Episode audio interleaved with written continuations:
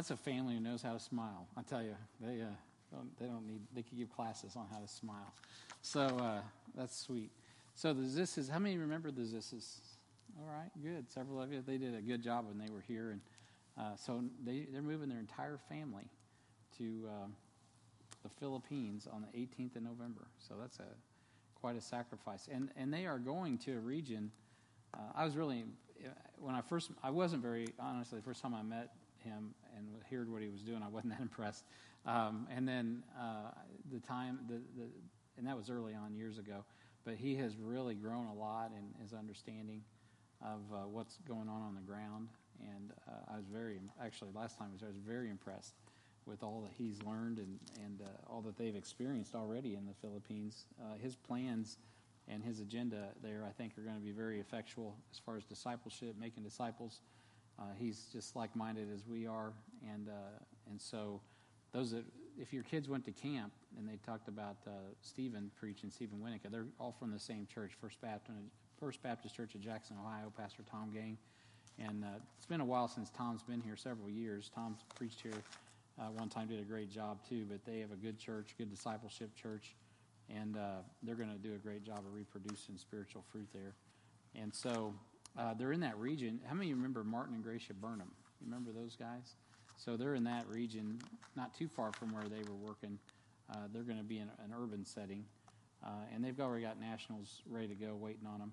And uh, it's just going to be, I think they're going to have a good run by God's grace in a key area because to the south of where they're at um, uh, is very is very Islamic. So that whole uh, Malaysian area down there has a lot of Islam. That's who Abu Sayyaf is the ones that attacked uh, the and, and, took the Burnhams hostage. You might remember that and all the tension that was going on there. So uh, hopefully they can get some of those Muslims uh, saved as well while they're down there doing that work. All right, so if you have your Bibles, let's turn to the book of Revelation. We'll jump into the study tonight. We're, we're talking tonight about the church of Thyatira. Everybody have handouts that needs them? All right. They were at the connections counter. I think I have enough for everybody, so probably just about enough. Uh, we're in Revelation chapter 2. And somebody tell me, why are we in Revelation? What does that got to do with church history? Huh? It's yeah, the end times. That's true. Revelation does show us the end times. Yeah, the different churches, the seven churches represent for us seven church ages. So the reason that we use Revelation chapter 7 is it, or Revelation 7, Revelation 2 and 3 has seven churches that represent for us a, an outline or a pattern for seven, uh, the seven historical churches that John was writing to in 96 AD. That God gave the, the revelation of Jesus Christ to John. John was to give it to the churches, uh, which he did. Those seven churches uh, also set for us a pattern leading us to Revelation 4 1, which is the catching away. Uh, a type and a picture, well, not the type, it is a catching away. When John gets caught up, that's what's going to happen to the church. Uh, Revelation chapter 4 and verse 1. So, uh, so these seven churches really rep for, represent for us seven church ages, and it just it happens now in retrospect to look back how this all lines up perfectly with history. And really, God is giving us the uh, template. He's giving us the the uh, information we need to understand what's what's here, frankly, uh, and what's coming uh, with the coming time of tribulation, and then our return at the second coming with Jesus Christ to stomp out the Antichrist and take over the earth uh, because that's what's on the agenda is to take over the earth. So, and uh, they're working pretty hard on it. So we've covered, uh, as far as churches, we covered uh, Ephesus, uh, Smyrna, Pergamos, and now we're looking at Thyatira, which takes up uh, the lion's share, the rest of chapter 2. And there's more written about Thyatira than the others thus far, voluminous amounts. and so I think that's probably the, the most volume is written, uh, probably they're number one, and I think Laodicea would be number two.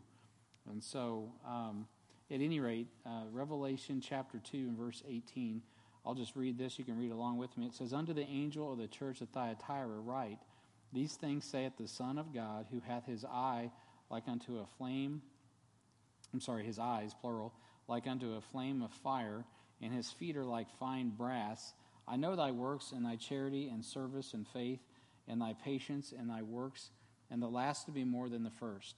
Notwithstanding, I have a few things against thee, because thou sufferest that woman Jezebel, which calleth, calleth herself a prophetess, to teach and to seduce my servants uh, to commit fornication and to eat things sacrificed unto idols.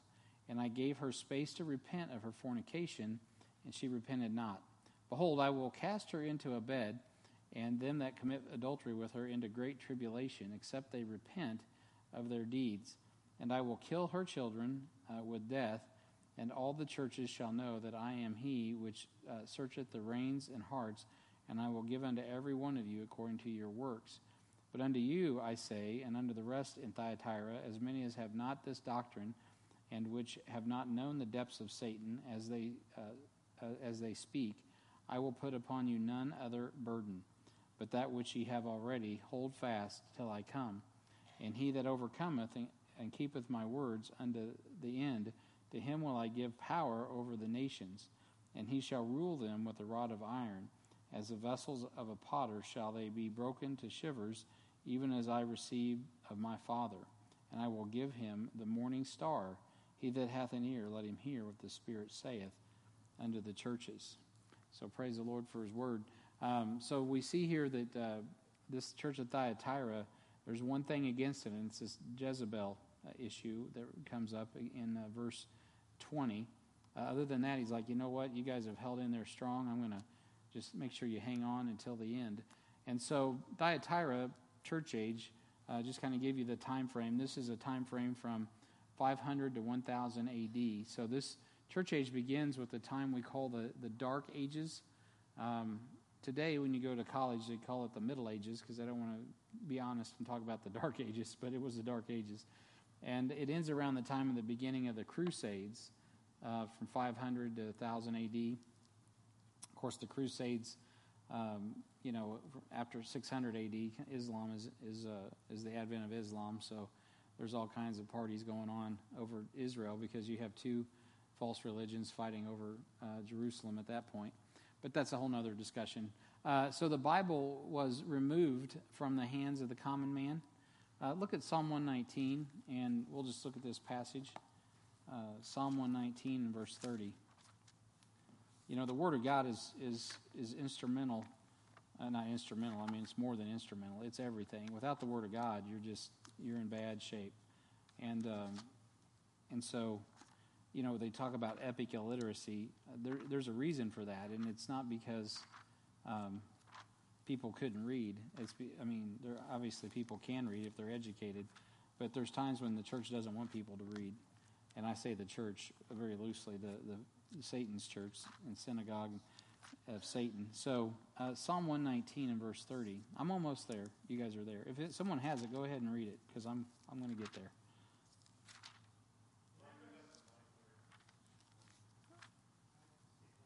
Yeah, he'll he'll they'll hear him.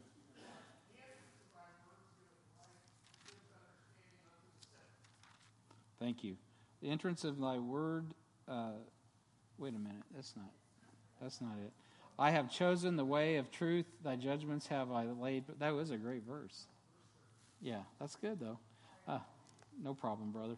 So I have chosen the way of truth. Thy judgments have I laid uh, before me.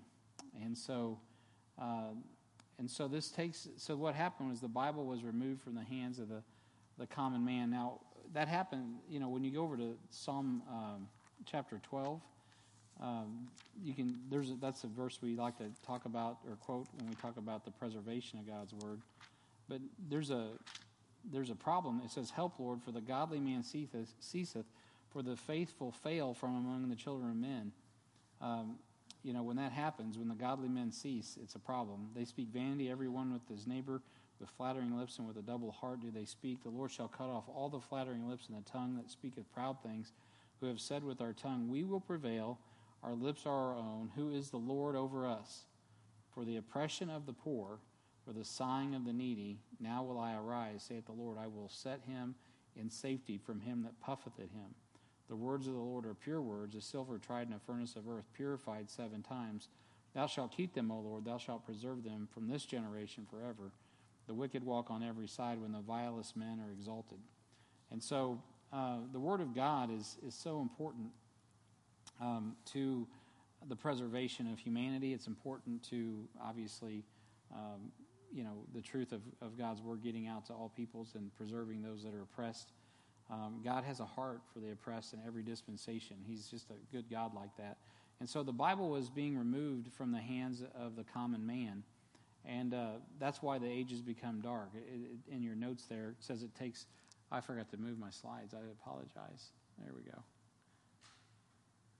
Okay, so it takes us to the heart of the Dark Ages because the Roman religious councils completely replaced the authority of the Word of God. So we talked about this Nicolaitan system, just a little review. What was the Nicolaitan system about? Anybody remember? See if we retained anything in a week. Right. They exalted themselves above the, the laity. The priest class gets instituted. Like, remember Jeff was talking last week uh, when he was say he got saved and went to his priest and started talking and asking him questions about the Bible. He's like, "Hey, I'm not I'm not embellishing." He was like, "You don't need to be consulting the Bible. You need to be consulting me. I'm in essence, and I'm the authority." Which is what made Jeff leave, um, because that's like crazy. But you just that's exactly the the mindset, which is uh, the councils. Remember the Council of Nicaea those those those doctrines, which weren't altogether bad, there there's some good, there's some bad, but those teachings ended up ruling over the written word of God, the preserved word of God, and that puts people in bondage every time. Um, it doesn't matter if you're a Roman Catholic or a Baptist, a fundamental Baptist that wants to, you know, rule with a rod of iron over the congregation and beat the sheep, which also happens, by the way. Spirit of Antichrist, Spirit of Antichrist, no matter where you find it. And so uh, Roman religious councils completely replaced the authority of God's word.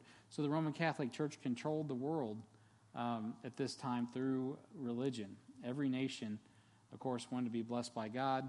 And of course, if you didn't want to be blessed by God, you could always, uh, Charlemagne will come along with his army and uh, take you over. So that, you know, th- that tension ends up becoming why Napoleon ended up, Napoleon eventually ended up invading Rome and uh, sacking it uh, later on because he was tired of Rome as well. So, um, but at any rate, that's a whole other discussion. That's up into the Philadelphian church age. So, uh, so the Bible was removed from the hands of common people. Now, when we say that, there's no printing press. There's no King James Bible, right? This is this is a long time before that. Uh, so you're talking about uh, uh, the the italic uh, Bibles, the you know the Bibles that people would have been reading, the Greek Bibles that were coming out of the Koine Greek uh, that they had in the you know the first 500 years or so, the Roman uh, Latin Bibles, all of those things were were not to be found in the hands of common people. In Pergamus period, the church, and by the way, illiteracy was ridiculous. Uh, it got worse and worse through the Dark Ages. So the way that worked, and this isn't in our notes, I'm just talking so the way it worked, if you wanted to be, if you wanted to ascend in in the structural structure, uh, you had to be born. Usually, the it's very similar to this in the in the Asia still among the Buddhists. Um, the oldest, the first oldest child becomes the priest, and goes. You know that's an honor. And the oldest child goes to the monastery because we talked about monasticism last time. That started getting, you know, started to come on, and they those are the literate folks. So they go and they become they become the, the literate folks, and they because there's no distinction between church and state. These are also the people who rule. Uh, they're the educated people. They can read. They have access to knowledge. The, no, the gnosis, right? The Gnostic mindset, and so they have that knowledge, and that they then are the elites. They are the ones that rule. You can kind of see that today in a kind of a whole different way. People who uh, have the information, have the data, it's not knowledge really, it's just the data who control the data try to control the society, you see? And so it's the same process, different day. And, uh, and the average people are like, wait a minute, but I can think too. And they're like, no, you can't. we'll do the thinking for you. But, uh, uh, and so that's why this book, by the way, that's why this book is so, so, so dangerous. Because this is all you really need. If you have nothing else to think about or think on, this is the book that you need. This right here will set you free. It'll make you free. Uh, and so, because all of history from beginning to end is recorded, you're all, I'm already ahead of the game because I already know what the end says, right? So you have all the knowledge that you really you, you need to learn anything. And any old common farmer out here in Cass County, right, that can read at a sixth grade level, fourth grade level, can pick up this book. And by the way, it may be Old English, but the actual it's a lot easier to conjugate all the, the words in a King James Bible than it is a New King James Bible. Uh, by the way, just try reading one yourself, and you'll find that out. Um, and so, very simple syllables, right? Just everything breaks down, easy to read. You can get your head around it. It's the mind of God. It's available.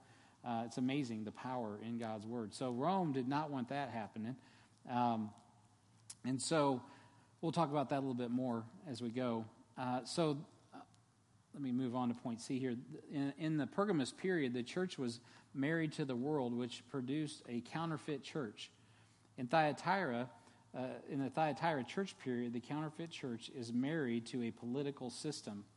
It's now referred to as the uh, Holy Roman Empire. How many have heard of the Holy Roman Empire? So, most of you? Yeah. And so the word uh, empire is the key. So, what basically happened was the Roman Empire, which we saw under Constantine, gets converted to the Holy Roman Empire because that title, remember that Pontifex Maximus is now in the hands of the church, so he is the kingmaker. Um, and uh, I don't have the dates here, but when Charlemagne was in this uh, period, Charlemagne was anointed king. That made the king, uh, that made the Roman Church the kingmakers at that point, and so they even had an army. Can you imagine if Heartland had an army? 814, yeah. And so then, uh, thank you, Ron. So, uh, so at that point, it really, it, that really dominated Europe because uh, the Pope could call out the dogs on anybody he chose, and uh, and so that's why that's why even like the later on in the next the, the next church period we'll get into even the sinking of the Spanish Armada, the act of God was really all about freeing up humanity, getting the, getting getting England loose so that the, the English uh, Bible could get propagated. Whether they knew that or not, that, they didn't have to know all that, but that's really uh, in God's providence. That's what He was doing was keeping Great Britain free, so uh, they could continue to get the Bible where it needed to go. Uh, and so, and eventually uh, get us, we got free, so we really put that on steroids for a minute. All right, so, um, so this time period um, also uh, introduces us to a man named Muhammad and a religion called Islam. Now, I can't talk about that anymore because I might get a radical terrorist in here to chop my head off. No, I'm just kidding, kind of. And so, um, no, he witnessed the idolatrous atrocities of the Roman Catholic Church, and uh, he wanted to do something about it. And so, um, he claimed that he received a, a, visit from the angel Gabriel, and um, and then during this visit, he was proclaimed to be a prophet. And so, uh, ultimately, the followers of Islam would also fall under the heavy hand of the Roman Church and uh, we start to see a pattern develop of error beginning error. And uh, there's also some that would say that Islam came directly out of Rome. Uh, they do use the same uh, pagan uh, prayer beads and a lot of the same practices of asceticism. Just depends what sect that you're dealing with of Islam. Um, and so, one of the plans of Satan with Islam is to muddy the water of truth. And so, uh, there's, there's only been three main players to this point, counting Judaism. Um, and that's been, of course, Mystery Babylon religion and uh, true faith based Christianity. Uh, but now we have this, this Muslim sect, and this is more paganism, uh, and it encompasses all the Gentiles' religions. But um, um, in the seventh century, the devil really pulled a slick one with Islam. Islam is, is nothing more than another attempt to hide true Bible Christianity. If someone has to make a choice, uh, there's more choices now. There's a, a, fourth element you can go to, and uh, not just paganism, not just Judaism, not just Christianity of, of some sort, but now you got Islam. So, huh? Uh, he was he was initially started out in um, um, hang on and I'll tell you that. Medina and Mecca. Medina is where I think he started. But I'll, I'll get to that in a minute. Turn in your Bibles to Galatians chapter 1 and verse 8. I'm going to take a hiatus for just a moment on Islam because I think this is important for uh, our, our understanding for this, discussion. I, I do think Islam is going to play large in the tribulation. Even their prophecies line up perfectly with the coming Antichrist. Um, and so when Rome and Islam come together, it's going to be a real power, powerhouse. Um, and you talk about putting leverage on people. You put those two together, and the kings of the earth pretty much got to do what you say. Uh, and so uh, especially if you remove the church, we're the only sane people that don't want to just chop everybody's heads off left. So, um, so I mean, it's really, um, it's really going to be a bloodbath once uh, those two get together. All right, so go to Galatians, uh, and sorry, I'm teaching Revelation right now in HVI, so my mind is tracking. I'm, I'm going back in history and jumping forward to the future. Back, so forgive me if I'm kind of like dyslexic, and you're going, "What is he talking about?" So I'm kind of tracking two different, same texts, two different eras. So Galatians chapter six and um, or Galatians chapter 1, I should say, rather.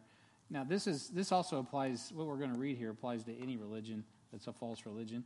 Um, but he says, uh, I'll start verse 6. He says, I marvel that you are so sh- soon removed from him that called you in the grace of Christ into a, unto another gospel. Like if you go to the, the Mormon uh, the visitor center down here, they literally say, "Here, here's our Bible. It's another gospel. It's another. It's it's the other gospel." I'm like, no, my Bible actually talks about that. It's unbelievable. They don't even try to hide it, which is not another, right? It's, it's not another. Um, but there be some that trouble you and would pervert the gospel of Christ. So it's a perversion. It's not another gospel. There's not another good news message. It's a perversion. But though we or an angel from heaven preach any other gospel unto you than that which ye have pre- than which we have preached unto you, let him be accursed. So, Muhammad is accursed, Joseph Smith is accursed, and they both end up producing holy books uh, that do not lead you to Christ. And so, uh, just so you just so you know, so that's one of the reasons you got to be careful. So keep Galatians one eight in your pocket.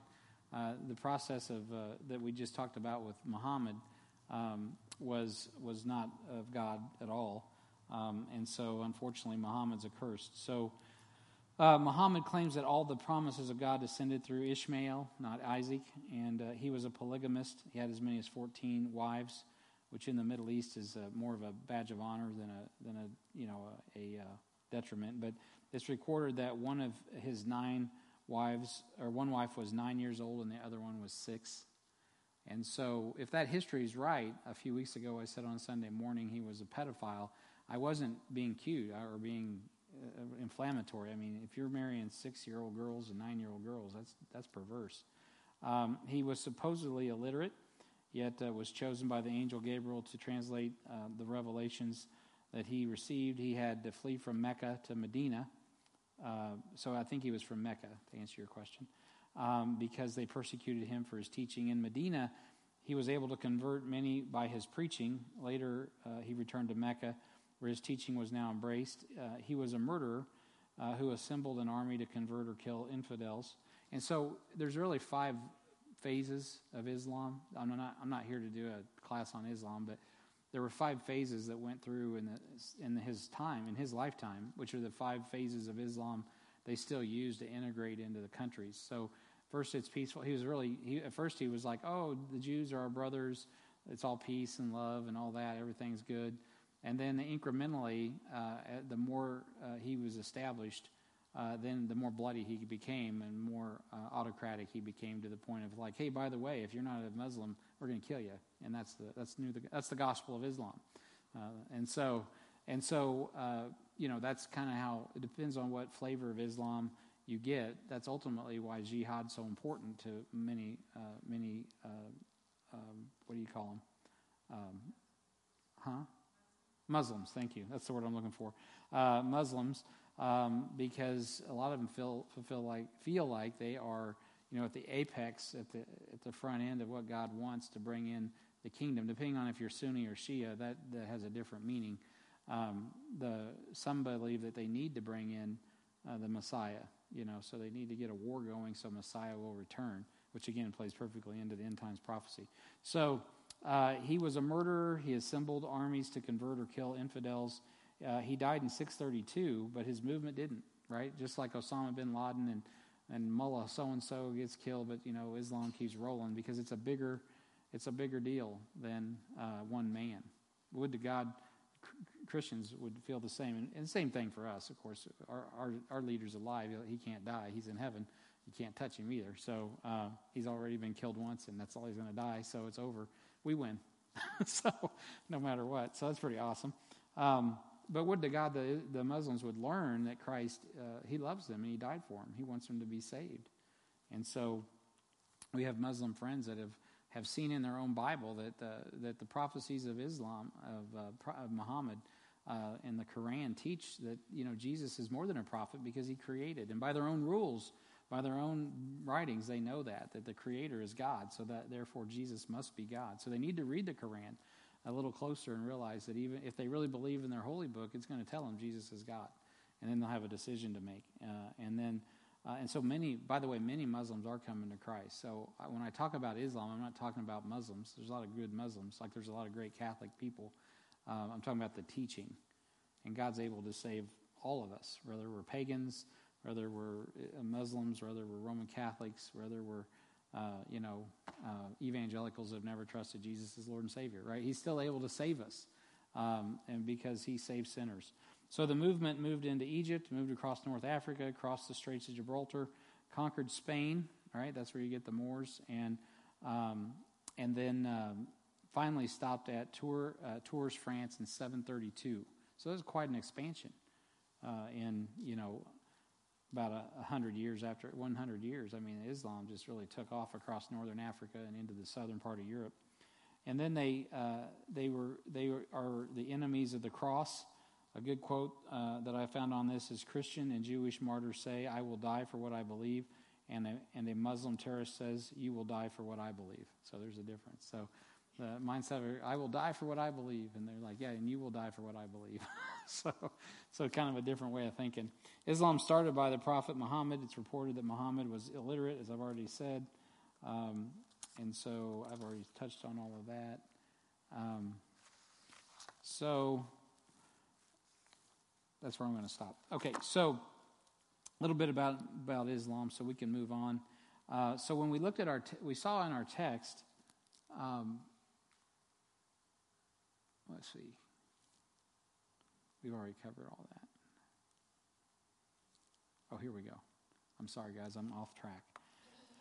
Uh, we saw in our text in, uh, in verse 18 through um, um, 29, the church of Thyatira, their name means odor of affliction. Odor of affliction. So th- this was a church that suffered from a great deal of affliction. And, uh, and so uh, this time in history, this time of church history, was especially bloody. Rome used, used to persecute Bible believers because they wouldn't embrace the false uh, gods of paganism. Uh, and it started, you know, back with Nero. And so, you know, that would be the, you know, that would be during the first century. Paul was able to visit with Nero himself. And of course, Nero was no, ended up being no friend of the church. And when I say church, that was before the Roman Catholic Church ever existed. Um, and so that was the born again Christians in Rome, those that were in his own house, right? Because Paul was talking about the Christians in his house, in in in, uh, in the in the prison there. So uh, Rome is imprisoning at this time, beating, and this is from 500 to 1000 A.D. Uh, they're they're beating, they're grilling, they're burning. And when I say grilling, I don't mean they're just interrogating them they're literally putting them on a grill and burning them. I mean, that's just terrible. Uh, they're they're burning them, beheading them, impaling them, torturing and killing them. Uh, Bible believers because they would not embrace the false doctrines of the Roman Catholic Church. Uh, there's a pastor named he's a missionary actually a missionary named David Cloud in Nepal, and he has a little book you could look up. Um, I forget Way of Truth I think uh, David Cloud. Anyway, he has what is it? Way of Life. Way of Life yeah, and you can get you could you can find his uh, church history information. He has a really he has a lot of great uh, historical data. He went to Oxford, and Cambridge libraries in London, and done a lot of research and gathered up a lot of detailed information, reports from Roman uh, Jesuits and well Jesuits were is, that was after this, but from the Roman uh, the folks that would uh, persecute and kill Christians and all the details they would write down. That's why we know a lot about what happened because Rome recorded a lot of it. It's kind of macabre and disgusting, but they did. And so, um, and so we see here in verse 18 it says, uh, under the angel of the church of Thyatira, right? These things saith the Son of God, who hath his eyes like unto a flame of fire, and his feet are like fine brass. You see that in the introduction as well. the Son of God, of course, uh, is, is different from the Son of Mary. Uh, Jesus is the Son of God. Uh, Mary um, uh, is he's, he's not the, he was obviously born of a woman, but he's God's Son. His eyes are like unto a flame of fire. Uh, he's all seeing. Uh, and his feet are like fine brass, which is often associated with God's judgment. Uh, the, he, there's a commendation there in verse 19. This is they did some things well. Uh, I know thy works and thy charity and the service and faith and thy patience and thy works, that the last be more than the first. So they were a hard working church. They were a charitable church. They were a good church. Uh, they also are noted in verse 24 and 25 for enduring hardness. But that which they have, that which they have, they, I'm sorry, that which ye have already, which you've got, hold fast, right? Hold on to it tightly till I come, and he that overcometh and keepeth my works unto him, unto the end, to him will I give power over the nations. And so, uh, so we see here that there is uh, a commendation for the church at Thyatira. So God never takes his eyes off of them. Uh, even when things were going bad, he never forgot about him. He never left him. Um, and so, uh, and God doesn't leave us. Even when, like right now, I'm sure there's some saints running for their life in, in Afghanistan, but God's with them, right? If we're not with them, God's with them. And, uh, and so keep, it, keep that in, in prayer because that's difficult. Uh, this group did not adopt the doctrine of the woman of Jezebel, which is mentioned in 24 and 25. He says, But, but unto you I say, unto the rest in Thyatira, as many as have not this doctrine, this doctrine is in reference to Jezebel, uh, that's mentioned up in verse 20 um, and which have not known the depths of Satan as they speak, I will put upon you no other burden but that which ye have already. Hold fast till I come. So, in that commendation, he's saying you haven't gotten caught up in this doctrine of Jezebel, and I'll talk about that in just a minute. Um, so, there's a, um, see, am I keeping up? No, I'm not. Sorry. So, this group did not suffer like the rest. So, God protected this group, uh, and I'll talk about that here in just a moment. So, um, they did get some divine uh, protection. All right, so um, let's talk about the com- condemnation. So we've got the, uh, the meaning of their name, the, the introduction, we've got the common, uh, commendation, and now the condemnation. And then we'll get a little bit deeper into that. Someone is committing fornication and eating things sacrificed to idols. So, what is that all about? I'm glad you asked. So, in verse 14, it's, it's referred to uh, as the doctrine of Balaam. So we talked about that last week. Remember the doctrine? We spent some time talking about Balaam and Balak and all of that. Uh, there's a doctrine, a teaching. And we talked about how they, they, the, the church in uh, Pergamos was, anybody remember what Pergamos meant? Much marriage, right? So they were married, very good. So they're marrying uh, paganism. Uh, that's what Balak did. He says, uh, Hey, what do I do, Balaam? And he's like, Well, I can't curse God's people. You know, wink, wink, nod, nod. But, you know, if you marry your daughters to them, I can't help what they do when they go and, you know, get together and start worshiping idols, you know. And so basically that's what happened. God wasn't happy with that. Um, and so there's that doctrine of Balaam. And then in verse 20, uh, we see that this, this issue of Jezebel comes along. And uh, notwithstanding, I have a few things against thee, because thou sufferest that woman Jezebel, which calleth herself a prophetess to teach and to seduce my servants and commit fornication and to eat things sacrificed unto idols. So this is a female prophetess. Now we know that these are literal, both of these are, are Jewish examples from the Old Testament and very, uh, very colorful characters, especially Jezebel, very colorful, color, colorful character. And so we, we need to dig into this a little deeper and see what is, is going on with this. So when the Bible refers to a woman, in quotes, in regard to religion, it's always a type of organized religion. So let's take a moment and just look at Proverbs chapter 5. And we're going to look at these references. Um, Proverbs chapter 5. This is a practical, you know, you can use this with your, your son or what have you. Um, I always, you know, I do. It's important that you see the, the practical aspects of this. But there's also uh, really a deeper meaning in regard to, um, to false religion.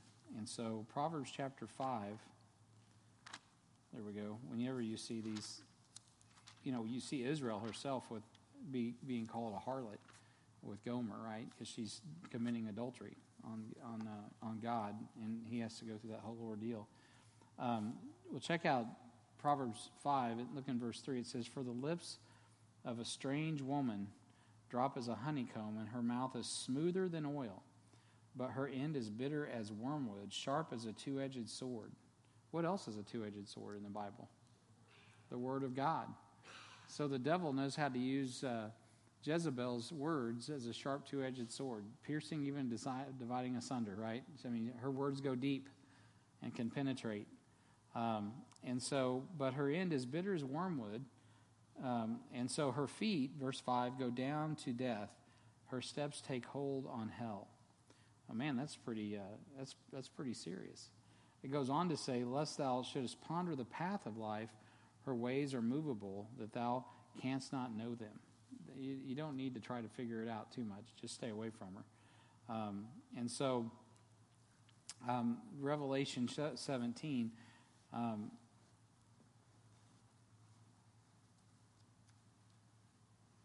let me let me keep reading. I, I don't want to stop there. Uh, go down to verse seven. Hear me now, therefore, O ye children, depart from the words of the, of uh, depart not from the words of my mouth. That's the Lord. That's the Father. Remove thy foot thy way far from her, and come not nigh to the door of her house, lest thou give thine honor unto others, and thy years unto the cruel, lest strangers be filled with thy wealth, and thy labors be in the house of a stranger. And thou mourn at the last when thy flesh and thy body are consumed, and say, How have I hated instruction, and my heart despised reproof, and have not obeyed the voice of my teachers, nor inclined mine ear to them that instructed me. I was almost in all evil in the midst of the congregation and assembly. And that's just a powerful passage. I just, man, that is, that's a strong warning. So uh, be careful there. Now, uh, the other reference that we have here is Revelation 17, which deals with mystery uh, Babylon religion. So, Revelation ch- chapter 17, check this out. Um, this deals with the religious Babylon. And he says in verse 1, he says, And there came one of the seven angels which had the seven vials, and talked with me, saying unto me, Come hither, and I will show unto thee of the judgment of the great whore that sitteth upon many waters, with whom the kings of the earth have committed fornication, and the inhabitants of the earth have been made drunk with the wine of her fornication. So he carried me away in the spirit into the wilderness, and I saw a woman sitting upon scarlet colored beasts, full of names of blasphemy having seven heads and ten horns. And the woman was arrayed in purple and scarlet um, uh, color and decked with gold and precious stones and pearls, having a golden cup in her hand, full of abominations and filthiness of her fornication. so this is a, a whorish woman. And upon her uh, forehead was a name written Mystery Babylon the Great, mother of harlots and abominations of the earth. And I saw the woman drunken with the blood of the saints and with the blood of the martyrs of Jesus. And when I saw her, I wondered with great admiration. And the angel said unto me, Where didst thou uh, marvel? I will tell thee the mystery of the woman, of the beast that carrieth her, and of the beast that carrieth her, which hath the seven heads and ten horns. The beast that thou sawest was and is uh, not, and shall ascend out of the bottomless pit and go into perdition. Uh, that's the Antichrist. They that dwell on the earth shall wonder, whose names were written in the book of life uh, from the foundation of the world when they behold the beast that was that was and is and is not uh, and is yet yet is and is not and yet is. And here's the mind of the of that hath wisdom. The seven heads are seven mountains on which the woman sitteth and there are seven kings. Five are fallen one is and the other is not yet come. And uh, when he cometh he must continue a short space and the beast that was uh, and is not even he is the eighth and is of the seven and goeth into perdition and the ten horns which thou, which thou sawest are ten kings, um, uh, which have received no kingdom as of yet, but receive power as kings one hour with the beast. These have one mind and shall give their power and strength unto the beast. These shall make war with the Lamb, and the Lamb shall overcome them. For he is the Lord of lords and the King of kings. Uh, they that are, uh, that are with him are called and chosen and faithful. And he saith unto me, the waters which thou sawest where the whore sitteth are peoples. So what are the waters she's sitting on? They're people. She's on top of the people. She's over she's, you know, riding upon them. And the multitudes and the nations and tongues, she's over them. And the ten horns which thou sawest upon the beast, these shall hate the whore, and shall make her desolate and naked, and shall eat her flesh, and burn her with fire. So those ten kings are going to destroy her. For God hath put in their heart to fulfill his will, and to agree and to give their kingdom unto the beast, until the words of God shall be fulfilled. And the woman which thou sawest is that great city which reigneth over the kings of the earth. Uh, now, some would just recently argue that's is that Jerusalem or is that Rome? Well, I won't get into that tonight, but it's Rome for now. It's Rome throughout church history for sure. So, because that's where Mystery Babylon religion is located. All right, so the woman in, regard to religion is always a type of organized false religion. You see that. So when you get to Jezebel, uh, that is not any, you have nothing uh, that is not going to change. So Jezebel is also a religious system. And so uh, you have on your outline here several things. We're not going to read Judges 17 and 18, but we're just going to fill in these blanks for you and give you the backstory for time's sake. But um, in Judges uh, 17 and 18, you find a, a Levite is uh, commissioned to be the personal priest, and, and literally it says father, to an Ephraimite man named Micah. The Levite priests used Micah's idols and images as part of their new religion. Uh, and so Micah had uh, stolen some stuff. He gives his money to his mom. His mom's like, hey, let's make some images, or he's making some images. Anyway, they're all happy. They got their own religion. They're like, hey, let's get us a priest. So they start their own priesthood. They get this priest to come by, uh, and Micah's all happy. Uh, and he's got all this set up, and he's got his idols and his images as part of their new religion. I mean, he's ready to go. And then one day, the tribe of Dan uh, comes along and confiscates the priests for themselves. They roll down through town, uh, and they're like, hey, you, who are you? And uh, hey, why don't you join us? We need a priest. Now, they're supposed to be worshiping at Shiloh. That's where the tabernacle's set up. That's where they should all have been worshiping. Micah, the tribe of Dan, all of them. They were all off track, by the way. Um, and so uh, he leads them to in the same religion with his ephod and his teraphim uh, and they call him father. So now you have you have this guy, and you can go read this in Judges 17 and 18. Um, and Micah's like, "You took my religion," and they're like, "Hey, listen, Micah, do you want us to kill you?" And they're like, he's like, "No," and he's like, "Okay, then go home." So Micah goes home, and he lost his religion, and so. Um, it sounds like a rock song, doesn't it? Losing my religion or something. So, so he lost his religion, and and he and he goes home, and that's it. So you think, oh, that's it. Well, that's not it. So the tribe of Dan is, they're in total apostasy, by the way, for nearly a thousand years. Dan is uh, not, a, not a, a, tribe that has a good reputation. They end up building a city near Zidon, where the Zidonians are. Um, and so uh, the Zidonians are worshippers of Baal. And uh, uh as some people call it Baal, Baal, I call it Baal, Baal worship. Dan now, uh, down, Dan now dwells near them and mixes in with them as they worship in apostasy their black robe priest called Father and their idols and images. Right? So now you have Danites uh, mixing in, which, by the way, when you go to the book of Judges, most of the tribes were pagans. I mean, they were getting really. It, I, that's confusing, but what, what it boils down to is it wasn't that they just did one or the other, they just did it all. And so instead of worshiping the God of Abraham and Isaac and Jacob exclusively, as they should have, they're like, well, you know what? I'm going to worship the God of Abraham, Isaac, and Jacob, but just in case, I'm going to pick up this God over here and this God over here and this God. So now when you look at it in that term, you're like, oh, they're like Americans. Yes, exactly. They're just like Americans. So, you know, a lot of Americans are like, oh, I worship God, but really we don't. We worship the dollar, we worship our education, we worship whatever, our own perceived strength. You know, we're not really depending on the Lord a lot of the times. We depend on something other than God. So there's a lot of education in this process. Uh, everyone does that which is right in their own eyes at that time. So you can see all the parallels of paganism. That's why we live in a post Christian world right now, because a lot of paganism is, is in the church, not just Christmas trees. I'm talking about, you know, idolatry. Um, and so uh, anyway, moving on. I, I, wasn't supposed to start preaching. I'm supposed to be teaching. So, First Kings. Now, let's go to First Kings chapter uh, 16 because that, that's a passage we can dig into just just quickly. First or First Corinthians. First Kings chapter 16. Somebody want to read that on the mic? Hot mic. Are you saying you? Not me. Okay. Anyone? Bueller? Okay. Jamie's got a good radio voice. okay,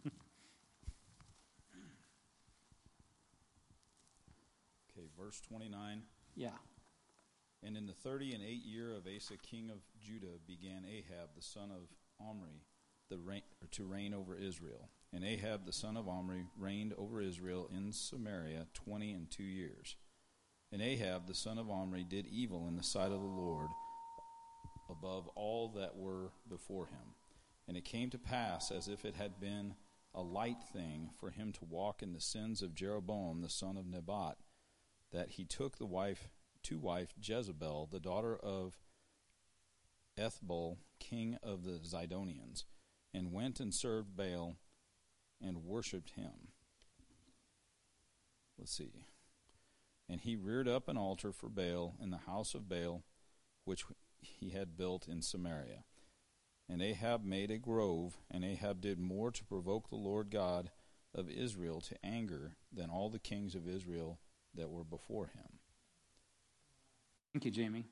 So before I jump in the middle of that thing, let's just start at the top in verse 26 when it mentions here the progression.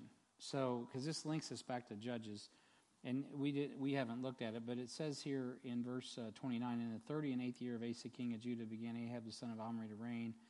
Uh, that's not what I'm Verse 30, and Ahab the son of Omri did evil in the sight of the Lord above all that were before him, Jeroboam 31. And it came to pass as if it had been a light thing for him to walk in the sins of Jeroboam the son of Nebat. So somebody does, does anyone know what is the what are the sins of Jeroboam the son of Nebat? Does anybody know other than Ron?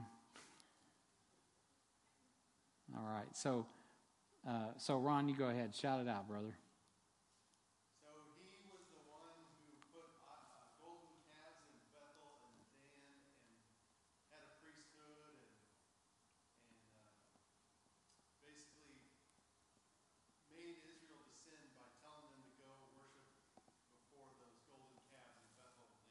Amen. So, thank you. Good. So, Jeroboam was the uh, contemporary of Rehoboam, the, Judah, the king of Judah. And Jeroboam wanted to, he did not like the idea that, that worship was to be had in Jerusalem. Uh, and so, what was once Dan and Micah wandering off the range in Shiloh and not worshiping at the temple or the tabernacle at that time, now you have Jeroboam and Rehoboam when the temple's built, and all Israel under David and Solomon worshipped in Jerusalem as, uh, together. There became a civil war, and Rehoboam, uh, who wasn't a good guy either, even though he was the right guy because he was the right line and right tribe, um, uh, ended up uh, having basically a split. That's how you got the ten tribes to the north, and then you got Judah and Benjamin, uh, the two tribes that kind of split up until the captivity, and so that's all based off of this.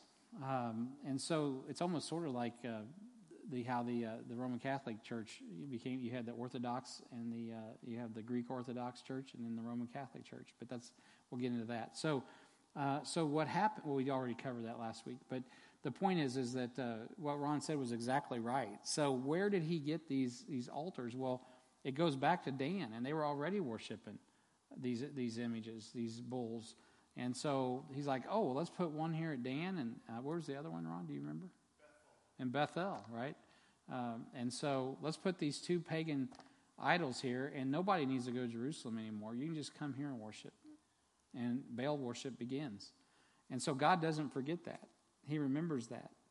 And then many years later, Ahab comes along, and he marries a Zidonian, and he just puts gas on that flame and just poof, and Baal worship is the is the primary thing going on uh, in in the religion of what was supposed to be the at least you know the people of God in Samaria. Samaria is a mixed group, but but that's what goes on. So in your notes there it says Ahab becomes the king. Uh, did I put that up?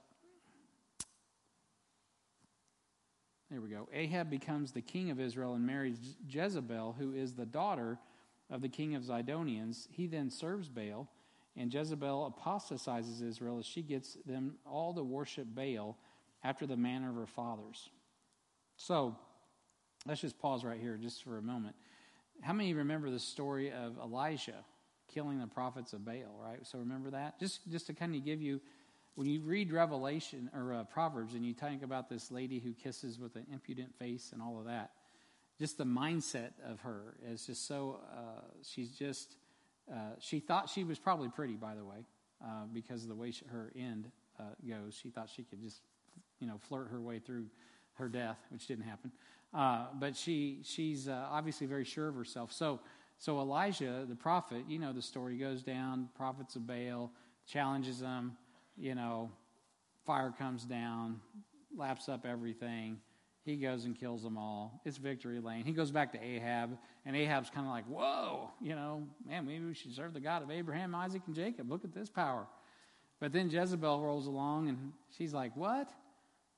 We ain't doing that. And she's absolutely not even moved by the power of God.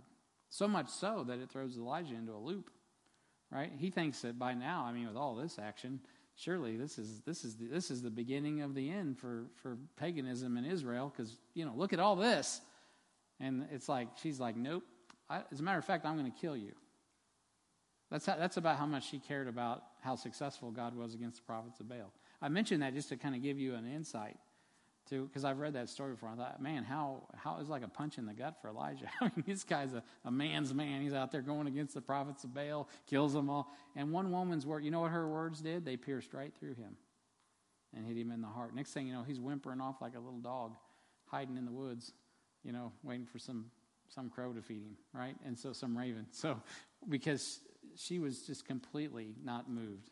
This is a hard-hearted picture picture of a pagan religion, religious system.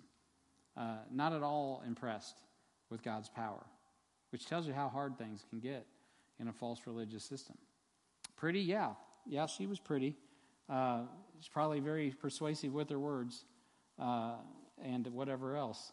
But uh, nonetheless, it wasn't. Uh, she she uh, she will meet her end. So look look at chapter eighteen, um, and let's look at seventeen through um, 30. That's a lot. So let me kind of take this on so I can kind of run through it quickly. Verse 17, it says, And it came to pass when Ahab saw Elijah that Ahab said unto him, Art thou he that troubleth Israel? And he answered, I have not troubled Israel, but thou and thy father's house uh, that have forsaken the commandments of the Lord, and thou hast followed Baalim. Now therefore send and gather to me all Israel unto Mount Carmel, and the prophets of Baal, 450 prophets of the groves 400 which eat at Jezebel's table. Notice where they're hanging out at, Jezebel's table. So Ahab sent unto all the children of Israel and gathered the prophets together unto Mount Carmel. And Elijah came unto all the people and said, How long halt you between two opinions? If the Lord be God, follow him, and if Baal, then follow him. And the people answered him not a word. And uh, then said Elijah unto the people, I, even I only remain a prophet of the Lord but Baal's prophets are 450 men, which isn't actually too, true. He found out there were 4,000 that didn't bow their knee.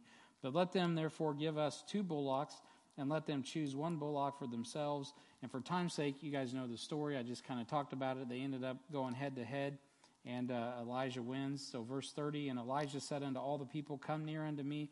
All the people come near unto me. And he repaired the altar of the Lord that was broken down. And Elijah took 12 stones, according to the number of the, the tribes of the sons of Jacob, unto whom the word of the Lord came, saying, Israel shall be thy name. And with the stones he built an altar uh, in the name of the Lord, and made a trench about the altar, great as would contain two measures of seed. And he put the, the wood in the, in order, and cut the bullock in pieces, and laid it on the wood, and said, uh, Fill four barrels with water, and pour it on the burnt sacrifices and on the wood and he said, Do it a second time. And they did it the second time. And he said, Do it a third time. They did it a third time. And the water ran about the altar and filled the trench also with water. And it came to pass at the time of the offering of, of the evening sacrifice that Elijah the prophet came near and said, Lord, God of Abraham, Isaac, and Jacob, let it be known this day that thou, art, there, thou art God in Israel, and that I am thy servant, and that I have done all these things at thy word. Hear me, O Lord, hear me that this people may know that thou art the Lord God, and that uh, thou hast turned their heart back again. Then the fire of the Lord fell and consumed the burnt sacrifice, the wood and the stones and the dust, and licked up the water that was in the trench. And when all the people saw it, they fell on their faces, and they said, The Lord, uh, He is God. The Lord, He is God. All right, so that's quite an awesome thing that goes on there. So Baal worship, connected with the tribe of Dan, is a, is a practice in Israel it's taken on by Elijah Uh, they worshiped the sun god and the sun in, uh, on Sunday, right? Uh, and the black robed uh, Baalite priests, called fathers, who mutilated themselves as penance, which I skipped over for their sins to their God. Uh, and so through their penance, they try to manipulate their God uh, to get him to do what they want. Right? That's just basically like Roman Catholic. You ever seen a, where they self flagellate, they beat themselves? In Islam, they do the same thing. They'll put uh, razor blades on a whip, different sects of Islam, and they'll beat themselves until they're bloody down their back. And that's all just to please the sun god, uh, Baal. And so, who everyone likes to call Allah, or the god of the Roman Catholics. So, in the Old Testament, Satan used a literal woman uh, named Jezebel to corrupt Israel by introducing them to a false religious system that had black robe priests called fathers who used idols as aids in worship. And that false religion is called Baalism, right? Baal worship. So in Thyatira church period, Satan used a figurative woman named Jezebel in an attempt to corrupt biblical truth and uh, dilute Christianity. So this false, here we go, this false uh, religion is called Roman Catholicism. And Roman Catholicism, uh, Baal, in, in Roman Catholicism, Baal is called Jesus, but he is not the Jesus of the Bible. So in, uh, in your notes there, another, it's another Jesus that's proclaimed in another gospel received through another spirit. 2 Corinthians 11, 4, it's preached by false pro- apostles, Jews who say, those who say they're Jews and are not, they take on the priesthood. 2 Corinthians 11, 13, who are actually Satan's ministers. So uh, it's an important it's an important note that Baalism is an uh, of the Old Testament um, is Roman Catholicism in the New Testament. So that's why the seat, the synagogue, and the religious practices have been moved. A lot of them are symbolic, uh, but they're still there. So let me again. I'm going to probably stop for tonight. Well, I'm just about done. So let me just finish this up. And then I want to, if I have some time, I want to read a little bit more give you a little bit more insights to some of the Baal worship in Roman Catholic Church. So let me, did you guys get that note? Is. Okay, moving on. So the judgment of Jezebel in uh, verses 21 and 23, um, which we saw in Revelation 2, God gives this religious system the opportunity to repent. Uh, and of course, you can remember what I said. I didn't read it, and you can go keep reading in the book of uh, Kings, but you'll see that uh, Jezebel doesn't ever repent. She never repents um, she won't do it. Uh, her future destruction is recorded in Revelation 17 18. We've read that. Um, uh, the religious system, those 10 kings are going to kill, destroy uh, the religious system. So there's a political, there's going to be a political, and I've said this a lot, but what you see in Revelation is the political system that is, she helps usher in Antichrist, um, but then he allows her to be killed. It's the opposite of Jesus Christ uh, who comes very lowly, who is not received. They want him as a political leader, but they don't want him as a savior. Uh, he dies for his bride, uh, picturing Genesis chapter 2 was, as the bride of Christ comes out of the side of, of uh, the rib of Adam. Of course, Jesus died. He was punctured, and the blood and the water came out, and he covers us in his blood, and we're saved by his blood. So he dies for his bride. Satan, on the other hand, uh, he rides this beast in the power uh, she brokers a deal with these 10 kings, and then he turns and says, Yeah, go ahead and have her, destroy her. And that's what happens. And so, uh, and so he can take over the religious affairs of, at that time, then it'll be the nation of Israel and the Temple Mount and all the, and the, and he'll be right back in business going head to head, just like the time of Jezebel, just like the time of Ahab, except it'll be a coup, a real coup, and that they'll be pulling this stuff off right there in, in uh, Jerusalem, which is the capital city which is spiritually Sodom and Egypt. So, uh, where Jesus Christ died. So that's exactly where Satan's headed with all that. But that's another another message. So, um, and so we got to look at this and understand uh, what's going on. Uh, a look at what history records during Thyatira church period in 541 AD. A disease known as the Black Death uh, or the bubonic plague uh, began along the commercial trade routes of the Roman Empire. 25 million people were killed, um, which that's a lot how many people have been killed by COVID? Six million, maybe? In the world? Seven billion people? Seven, well, right, who knows really, because the reporting is, it, it, could have been, yeah, it's much less probably than has been recorded. But uh, at any rate, uh, even at the, the current rate, A lot less than that. That's a serious plague, like the Spanish flu. All right, so uh, was this God's judgment? Well, Revelation 2 23. God did not use do this to them, but rather gave them the wages uh, that they earned. In, uh, in our text in Revelation 2 23, just let them reap what they sowed. Uh, it says there, And I will kill her children with death, and all the churches shall know that I am he which searcheth the reins and hearts, and I will give unto every one of you according to your works. And so, in Baal worship, you offer your child to, to Baal. And God's like, okay, we'll just let your children go. And uh, God has a way of getting to people. That's why Pharaoh, right, he took his firstborn. And uh, God ended up giving his firstborn. So it's interesting, all those parallels. But uh, um, another point of interest in history records that many Jews and Bible believers did not die because they were diligent about staying clean. They believed the Bible and they lived it. And of course, they were blamed for the Black Death, too, by the way uh, back in that time period, the Jews especially, because the Jews were doing the, law, the, the, the laws of the Old Testament, so they were, they were not as affected. You know, they washed their hands and did all the things you're supposed to do. Um, and so Christians also tended to be a little cleaner. So, uh, so anyway, for what it's worth. All right. So, let me pause there, take a breath. All right. Any questions or, I, unless someone think I'm not beating up on the Roman Catholics per se. Oh, it really does sound like I am, doesn't it? Um, it's just the religious system. The religious system to this day is wicked as it's ever been. It really. I mean, all you got to do is look at the Joker that's running that show. He is not the vicarious representative of God on earth. He's a bouncer from Argentina who's a Jesuit. That's who he is. And so even the Roman Catholic priests don't like him. So um, he's exactly what the Roman Church needs to into the last day to go into the last days. So uh, you know, he's he's not much. And so, and a lot of my Roman Catholic friends would even agree with that, to be honest with you.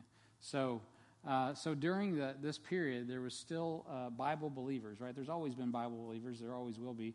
They're, they're, they, uh, they were often referred to by their enemies, uh, and this is important, getting these names down, uh, as Cathari, Montanists, Novatians, Donatists, Euchites, um, um, Messalines, Nestorians, Paulicians, Bogomiles, Albigensians, and Picards, and there's more.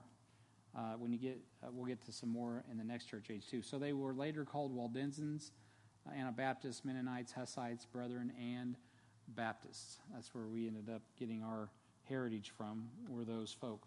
All right. So uh, I have eight minutes. So let me give you a quick review. The uh, Ephesus period began to deviate from the Word of God. The Smyrna period um, caused those deviations to become false doctrine.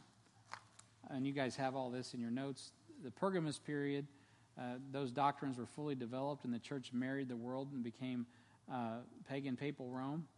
And then the uh, in the in point D there, the Thyatira period, papal Rome uh, began her conquest of the world. All right, so um, let me let me quickly just touch on a few other things uh, regarding this church age and paganism. I said I would touch on this. So some things just to kind of keep in in uh, in mind with the Dark Ages at this time. Um, the society was controlled by the church during this time. Um, and so in the Gospels, there are several occurrences of Jesus clearing the money changers out of the temple, but many people miss the significance of what was going on. It was not a flea market. The priests were selling sacrificial animals, they, and they would not let the people sacrifice that which they bought. Uh, instead, in order to obey God's commandments, they had to buy um, what they brought, I should say. They had to buy sacrifices from the priests. You couldn't bring your own herd or your own uh, choice of the flock, your own choice lamb from the flock or what have you. Or it really wasn't even about what you brought. You could have brought a dove, you could have brought a lamb. You could, it's, you're just supposed to bring an offering the best that you had. And um, the priests were like, no, no, your best isn't good enough. You got to buy from us. Of course, they're making some money. So you can see how that works. The people are controlled by the priesthood, and the priesthood became rich. So that's much the way the priesthood began to operate during this time. The church is operating uh, of Rome at that time in the same way. So illiteracy was a big part of that. Um, and so the book, The Vanishing Word, in, in that book, the author speaks to how visual imagery leads to the return of paganism. Uh, by the way, these things here are taking us back to visual imagery. People are becoming less and less readers and more and more object oriented learners. And they're even bringing that into our school system. That is not good for thinkers. It's easy, it's lazy. And, not, and I'm, I'm a visual person, by the way, but you still want to be able to go beyond that and imagery. And so, and you should appreciate good imagery. I'm not against it. I'm visual, like I said. But at the end of the day, you got to be literate and you got to read. Okay, so it's easier to control people, is my point, because knowledge was on the decrease, not on the increase. In that book, the author gives history of the nation of Israel and how the Jews were taught to read throughout their history. This allowed them to become knowledgeable about God without total reliance on Levitical priesthood. They were able to know what the Bible said about their God without depending upon the Levitical priesthood. Uh, many places in the Old Testament uh, state that it was up to the fathers, right, Deuteronomy 6, to teach their children the words of God. They were expected to be illiterate people. So, out, throughout the Dark Ages, people were uh, increasingly illiterate and were kept uh, that way by the church. And the church made it illegal to own a Bible and read a Bible. In order to further establish their power, they changed the official language of the Bible and the church to Latin. And most people didn't know Latin, but only the privileged would be taught it, as I was mentioning earlier. So the result of all of that was an illiterate uh, people that were e- easy to be controlled. So keep that in your mind right now as the world's getting dumber, not smarter. So now there's new doctrines. So these doctrines came in, and I'm going to be done. The seven sacraments. Oh, I still have a few minutes. So the seven sacraments came into to being, right? And so uh, baptism, which we're like, well, we do baptism, but they were doing child baptism. Uh, confirmation, uh, which they believe gives you the Holy Ghost. So your child is not saved by grace through faith, other than the grace that's given to them by the church. They got to be a part of the church to be saved. That's what confirmation classes still are about to this day. You're not saved by Jesus Christ's finished work, you're saved by membership in the church body. So, guys like Jonathan Edwards and, all, and those guys decoupled all of that back in, in the beginning of the First Great Awakening in the congregational churches in the United States. They came out of, the, of Europe and they were struggling because they knew they had unregenerate people in their churches, and they were there because they were just coming because their parents were, were there. And it just became a generational thing. And so they started preaching the gospel. And guess what? People started getting saved. That's why they preach messages like sinners in the hands of an angry God. Because that was a, that was a legacy that had gone all the way through the Reformation to the churches here. The people that didn't adhere to that were born again Bible believing Baptists and uh, people like us, Waldensians, um, uh, the ones, uh, the Moravians, and so on and so forth. And so, uh, baptism, confirmation class, uh, the Eucharist, which is just uh, which is hocus pocus, the Latin Mass, all that stuff that goes on. The bell rings, turns this into the body of Christ. We talked about that transubstantiation. All that came in. Penance, uh, which allowed the priest uh, to forgive your sins. Marriage uh, graces, which which puts you in union, gives grace to grow into a union and provides stability. Holy orders were given. the extra grace to those that that were ordained priests, the anointing of the sick, sick, uh, not six, the sick, which provided grace of healing uh, for the sick, and then the purgatory doctrine came in. So the seven sacraments, purgatory was introduced around 600 AD, about the same time Islam was rising, um, and so there was there wasn't you know the biblical definitions. Um, and then the worship of Mary was, was venerated. That was before this church age in 431. They were worshiping the Queen of Heaven.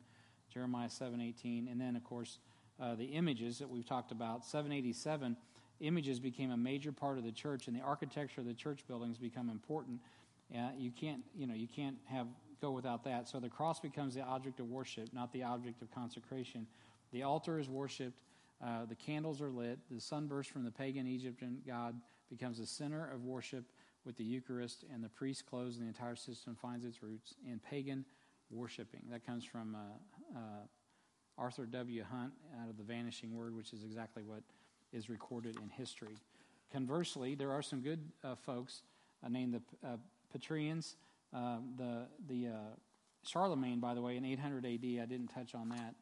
Um, well, I've already given you the name, so I'm going to stop there. But another thing with those monarchies that begin, the monarchy system began around 800 AD in 753, uh, Stephen III allied with Pepin the Short, the Frankish king, and ensured the success of the Franks. That alliance with the Franks was imported, uh, or was important to the papacy during the 8th century, and uh, then that began uh, when, in the 8th century, they were being threatened by the Byzantine rivals, uh, the Lombards. So through military campaigns, the Lombard kings threatened to take over Rome and the papacy, and so they got into these these wars uh, and in 774, Charlemagne had succeeded his father as the king of the Franks and assumed kingship over the Lombards.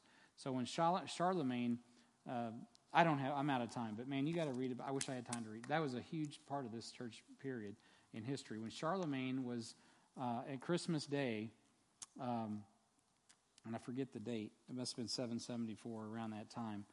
Um, Charlemagne was on Christmas Day, 800 AD. I'm sorry, he knelt in prayer at St. Peter, at St. Peter's, and the Pope crowned Charlemagne uh, emperor by placing a gold crown on his head. And so at that point, that's when the Roman Catholic Church started crowning the kings.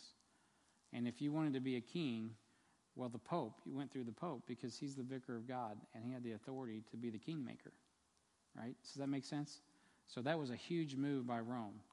Uh, and that's why I said earlier, you know, a thousand years later, that's when, you know, Napoleon Bonaparte comes along and says, Get off me, Rome. And he goes in and, and uh, whatever you think of him, he didn't like Rome, that's for sure and he didn't like the Pope, so he went into Rome and took it. And uh, uh, and so those are that whole thing of the monarchies working at the behest of the Pope. That that doesn't get loosened up until the Reformation, and so guys like Martin Luther, right? He ends up getting some coverage by some of the princes of of Germany, uh, and a lot of a lot of liberty comes out of those out of that area of Germany or Bo- uh, Bohemia. And then you have uh, King Henry VIII, that wicked man. He also, because of his divorce, he cuts the cord. And, uh, and so that starts to free up people from the Roman Catholic grip. But it took those things going on in history later on. This was a lockdown time period. I mean, it was, you did not go against Rome.